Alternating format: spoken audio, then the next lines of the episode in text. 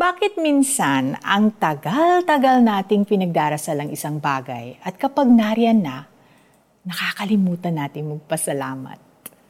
Sadya ba tayong uh, makakalimutin? Minsan sa sobrang tuwa natin sa blessing, nakakalimutan na natin ang blesser. Katulad na lamang ito sa nangyari sa kwento ng sampung ketungin. Dati-rati, nilalayuan ang mga ketongin dahil wala pang cure sa leprosy at ito ay nakakahawa. Halos patapon ng lipunan ang trato sa kanila. Outcast, rejects, kailangan silang i-quarantine sa labas ng syudad. Hindi lang kagalingan ang nawala sa kanila, kundi pati kaibigan, kamag-anak, hanap buhay at dignidad. Tuwing sila ay dadaan ng isang kalsada, kailangan nilang mag-ingay bilang babala para makaiwas ang iba Sumisigaw sila, marumi, marumi. Isang araw, may nakasalubong ang sampung ketungin na hindi umiwas sa kanila. At yan ay si Jesus. Maaring nabalitaan nila ang miracles ni Jesus kung kaya't sabay-sabay nilang hiningi ang kanilang kagalingan. Inutusan sila ni Jesus na magpatingin sa pari dahil ito ang protocol dati.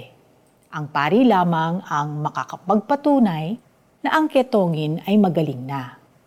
Habang naglalakad sila papunta sa pare, pinagaling at nilinis na silang lahat ng Diyos.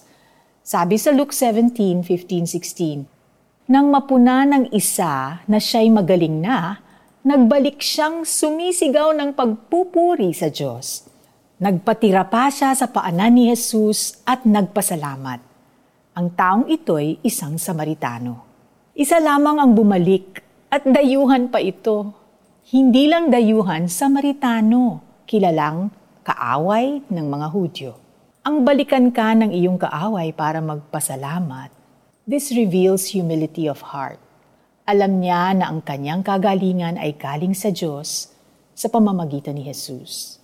Alam niya na kinailangan niya ang habag at tulong ng Panginoon para gumaling alam niya na hindi lamang kagalingan ng katawan ang kanyang natanggap.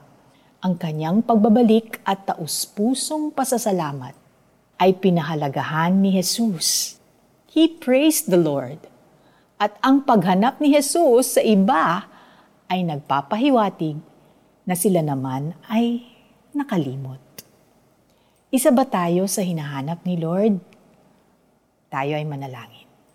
Panginoon, salamat at hindi ka umiiwas sa aming mga problema kahit gaano pa kalaki ito. Salamat at may nakalaan kang himala para sa amin. Patawarin mo po ako dahil minsan ay nakakalimutan ko pong magpasalamat. Forgive me, Lord, when, when I take the glory away from you. Ikaw ang may gawa ng lahat at pinagmulan ng lahat ng aking answered prayers. Give me a thankful heart. In Jesus' name I pray.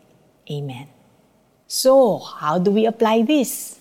Basahin ang kwento sa Luke 17 verses 11 to 19. Reflect on the past weeks. Ilista mo ang mga blessings na iyong natanggap, one by one. Thank the Lord for them. Hindi ba't sampu ang aking pinagaling at nilinis? Tanong ni Jesus. Nasaan ang siyam? Luke 17 verse 17. This is Felici Pangilinan Buizon, reminding you to always, always be thankful.